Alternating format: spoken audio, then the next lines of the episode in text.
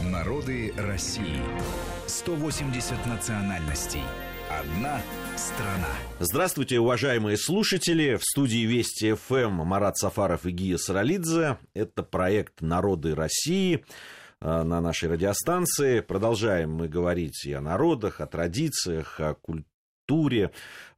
И продолжаем одну из наших тем, которую мы такой красной нитью проводим по нашим программам. Мы говорим о многонациональной Москве. Да уж да. Простят нас другие великие российские города, но все-таки Москва столица, и, конечно, у нас много многонациональных городов. Ну, я думаю, то, да, допустим, может, наш цикл продолжится в рассказах, допустим, о многонациональной истории немножко другой, Петербурга, скажем, да? Но ну, Москва – это особая, конечно, страница. Да. Сегодня мы поговорим о армянских, да, да, вот э, страницах, страницах московской, да, да, да, да. Вообще, с какого века армяне появились в Москве? Представители а, этого народа. Армянская, да, община — это одна из таких ключевых, конечно, старых московских общин наряду э, с общинами татарской, немецкой, с общиной, конечно, грузинской, то есть вот это старые такие общности, когда-то еще были греки в Москве, то есть это вот старые такие этнические группы, которые издревле жили в Москве по существу со Средневековья. Ну, есть упоминания, допустим, об армянах в четырнадцатом веке в Москве. Ивана Грозного. Ивана да, Грозного периода, это уже шестнадцатый век. Угу. А, то есть они традиционно жили в Москве, но по-настоящему такой уклад, ну, я бы не сказал слободской, да, но все-таки компактный, он сложился позже, конечно. И он складывается в основном в восемнадцатом веке благодаря герою одной из наших предыдущих программ, грузинскому царю Вахтангу шестому, царю Картли, который переселился в Москву со, своим, со своей свитой, в числе которых были и армянские купцы. Вот Ох, когда... сейчас... Марат, многие... вы, боюсь, что вызовете вы недовольство некоторой части армянских которые, наших слушателей. Да, которых грузинский царь привел именно в Москву, а не наоборот.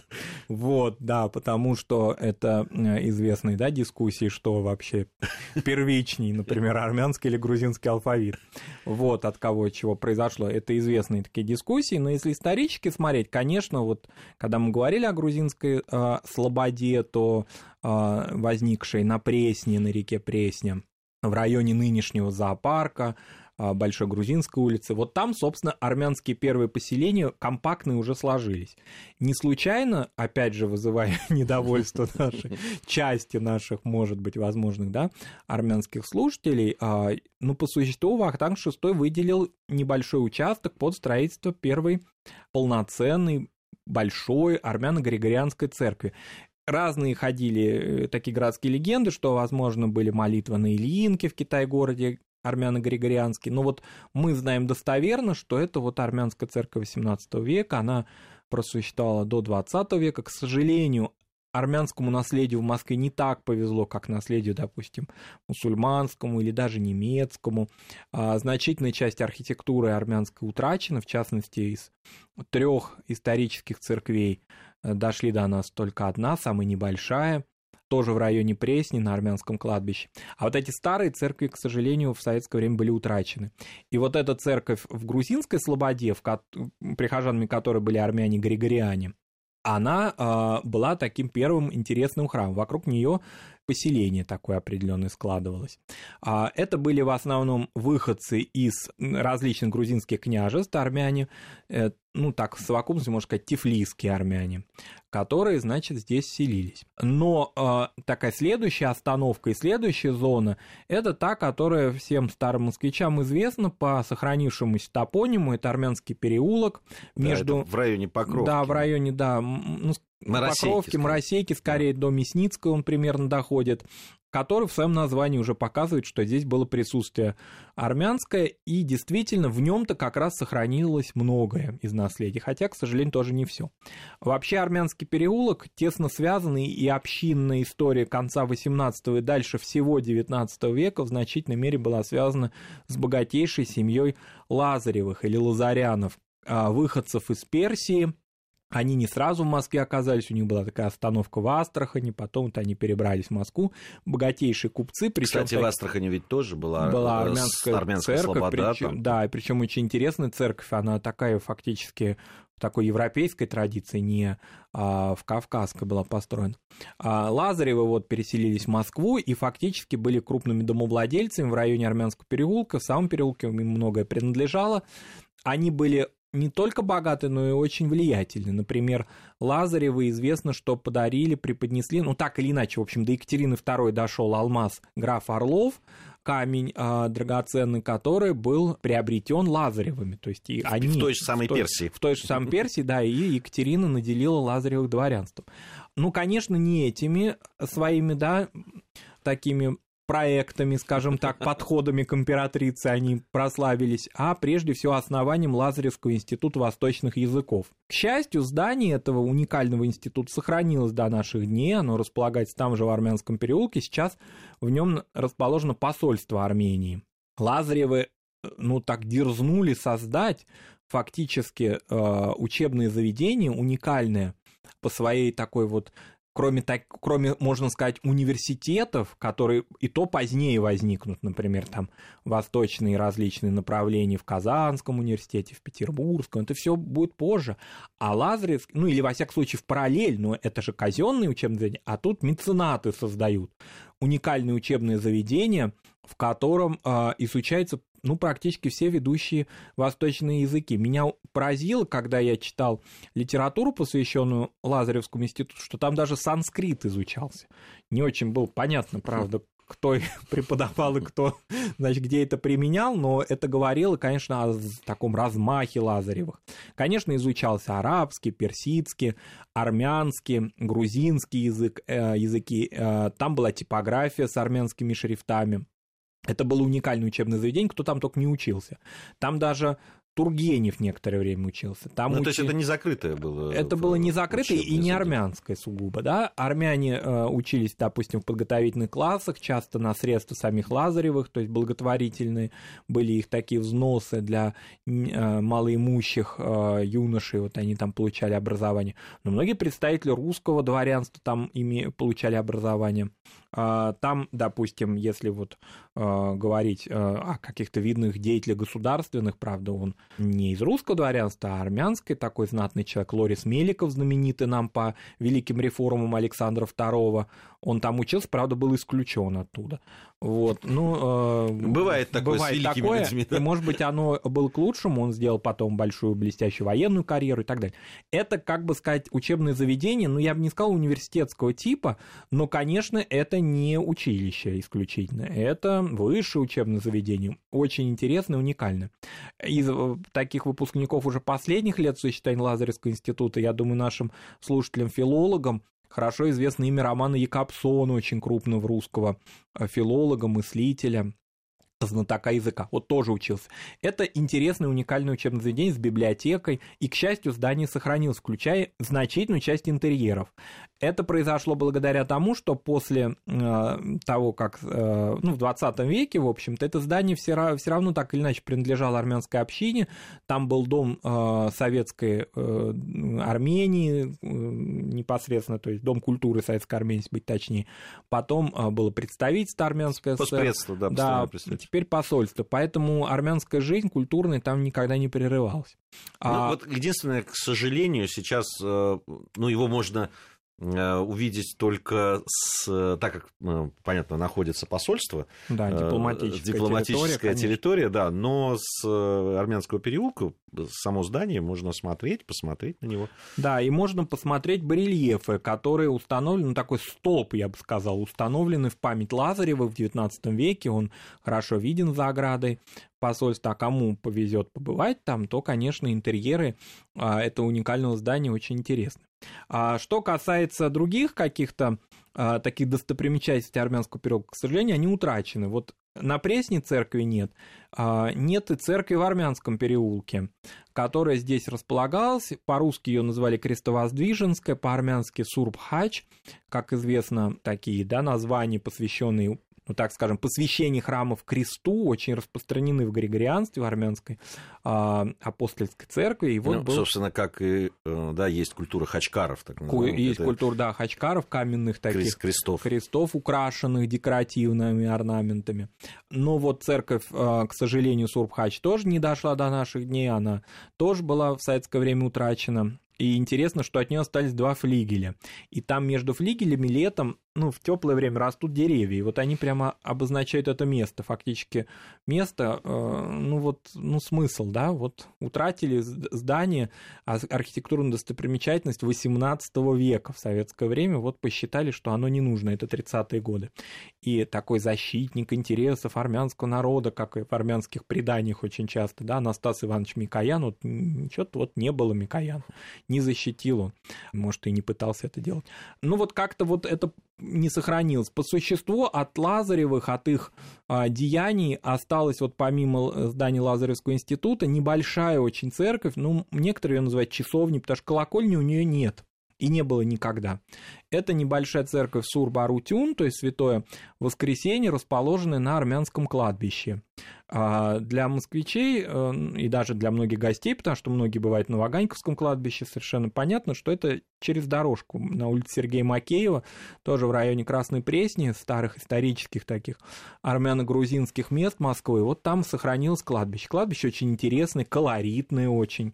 Оно вроде бы московское, но с другой стороны, на многих памятниках не кириллические тексты или молитвы, или имена усопших э, выгравированы древним армянским шрифтом, шрифтом, возникшим благодаря, ну, мы вначале немножко поиронизировали, но если говорить серьезно, конечно, это великие, великое изобретение, великое достижение армянской культуры, это алфавит Месропа Маштоца. Ну, наверное, вот бывает, когда, вот даже в советское время товарищ Сталин, да, переделав все алфавиты всех народов мусульман, мусульманских там и так далее, да, сарабицы. Вот он сохранил алфавиты армянский, грузинский, понимая, что эти алфавиты, они больше, чем письмена. Это часть, вот, ну, это рука и нога, это, это часть ментальности, это часть повседневной жизни. Если их перевести на другие алфавиты, да, это было бы совершенно невозможно себе представить культуру армян и грузин без алфавитов средневековых. И вот без этого, вот, в частности, того, который изобрел Месроп Маштоц, и э, армяне почитают его имя уже больше практически полутора тысяч лет.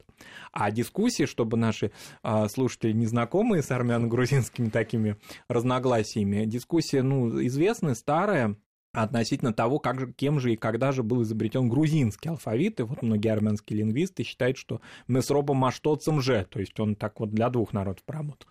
А грузинские филологи отрицают это. Вот суть таких разногласий. Ну, как-то им обидно. Им обидно, да, потому что они действительно несколько похожи, но все-таки они разные, конечно. Нет, ну они совсем разные. Разные, да.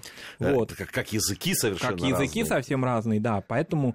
Кстати, возвращаясь вот к хачкару, Uh-huh. и вообще это хач по-армянски крест, крест да, uh-huh. для многих, раз уж мы что-то поясняем нашим uh-huh. слушателям, ведь для многих, допустим, хачик uh-huh. это так. армянское имя, да, да, которое это... стало почему-то нарицательным и которым да. обозначают... И которое стало обидным для да, многих, да? да. А... И обозначают представителей фактически всех и, и кавказских, и, и закавказских народов, да. Да. народов да. А это имя я часто видел, ну, людей, вот, которые солидные люди, интересные, они носили это имя, и а, в их семье это очень, ну, нормально, хорошо. Нет, хачик да. – это несущий крест. Это несущий крест, да.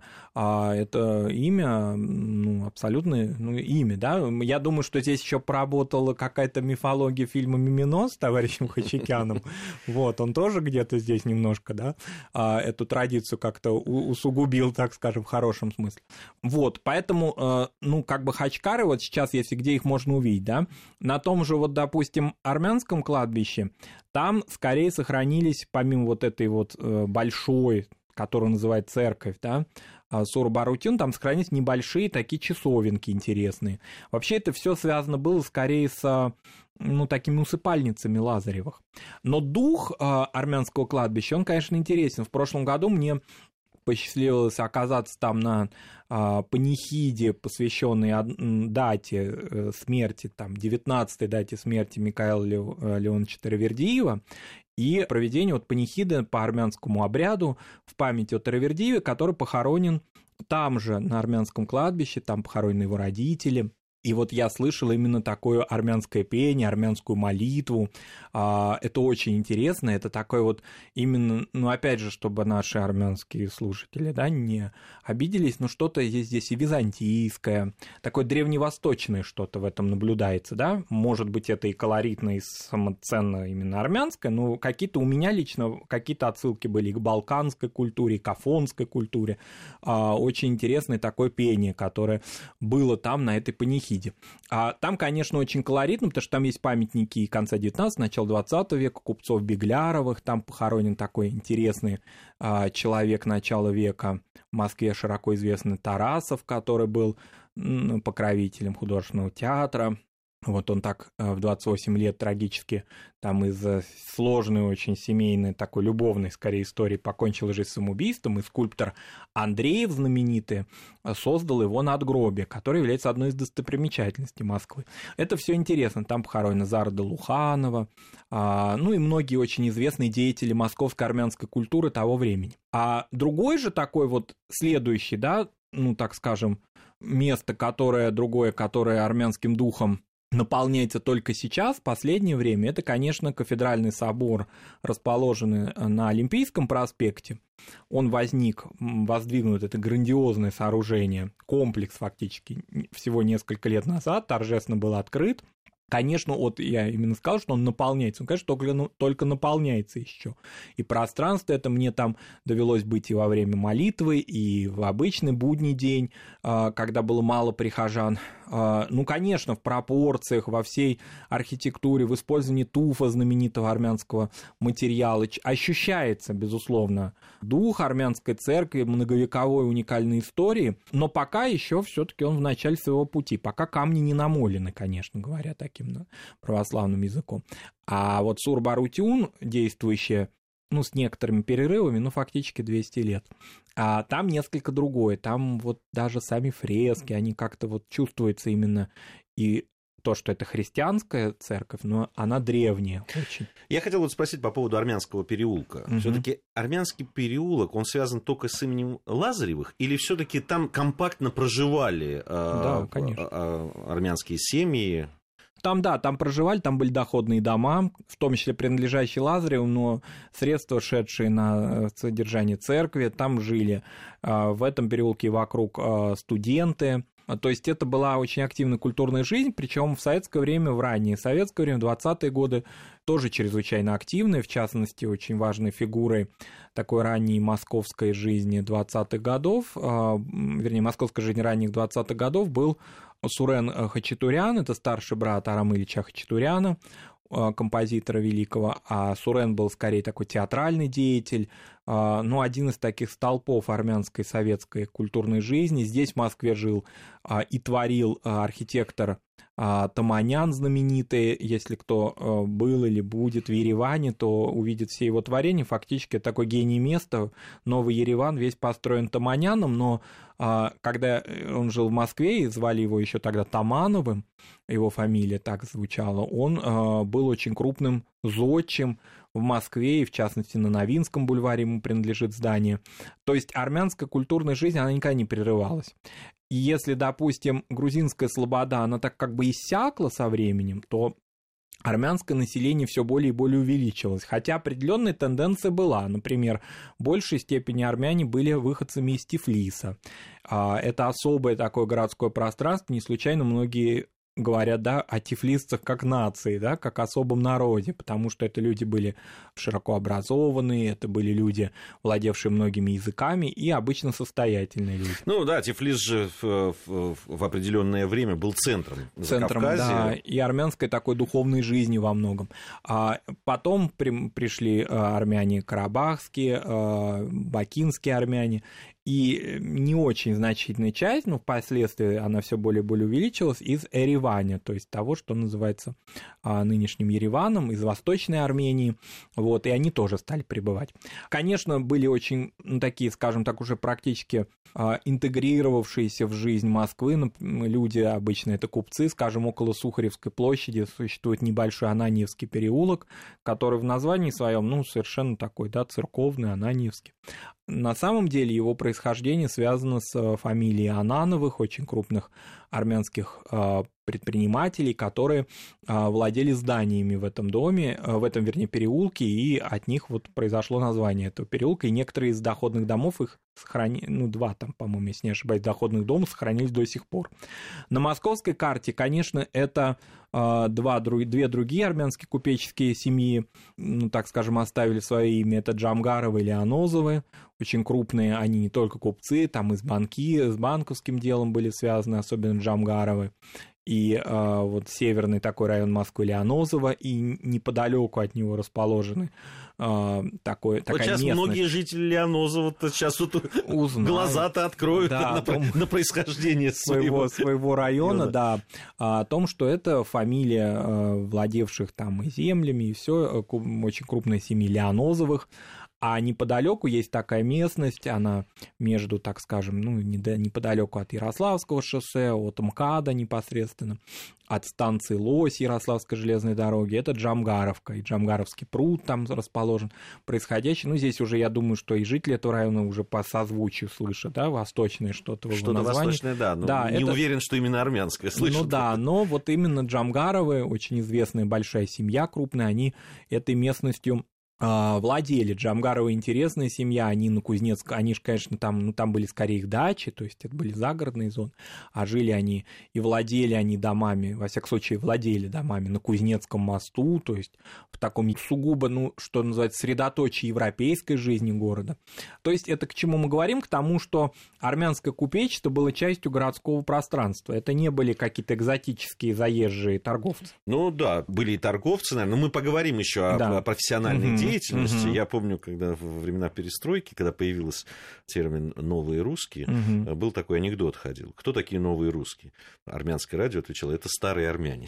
Да, потому что склонность, конечно, к торговле, к предпринимательству у московских армян была очень глубокой, хотя вот эта интеллектуальная прослойка, она тоже всегда была, но в советское время это уже особая статья разговора, в советское время, ну, можно сказать, только имя, допустим, Каро Алабяна, великого архитектора, я думаю, многие москвичи в течение почти, я не знаю, пятнадцать лет строительства Алабяно-Балтийского тоннеля слышали это имя все время, да, а великий Каро Алабян, крупнейший, один из крупнейших советских архитекторов, муж очень известной нашей советской актрисы Людмилы Целиковской, он очень многое оставил и в Москве своего наследия.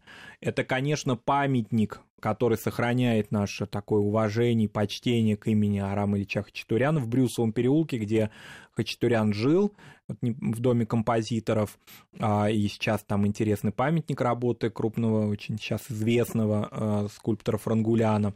Поэтому, конечно, это Евгений Багратионович Вахтангов, и недавно открыт ему памятник. Много мы про... имен. Мы продолжим. И про имена mm-hmm. поговорим, mm-hmm. и про те места, которые есть, чем занимались. У нас будет еще время. Сейчас mm-hmm. новости. После новостей мы вернемся.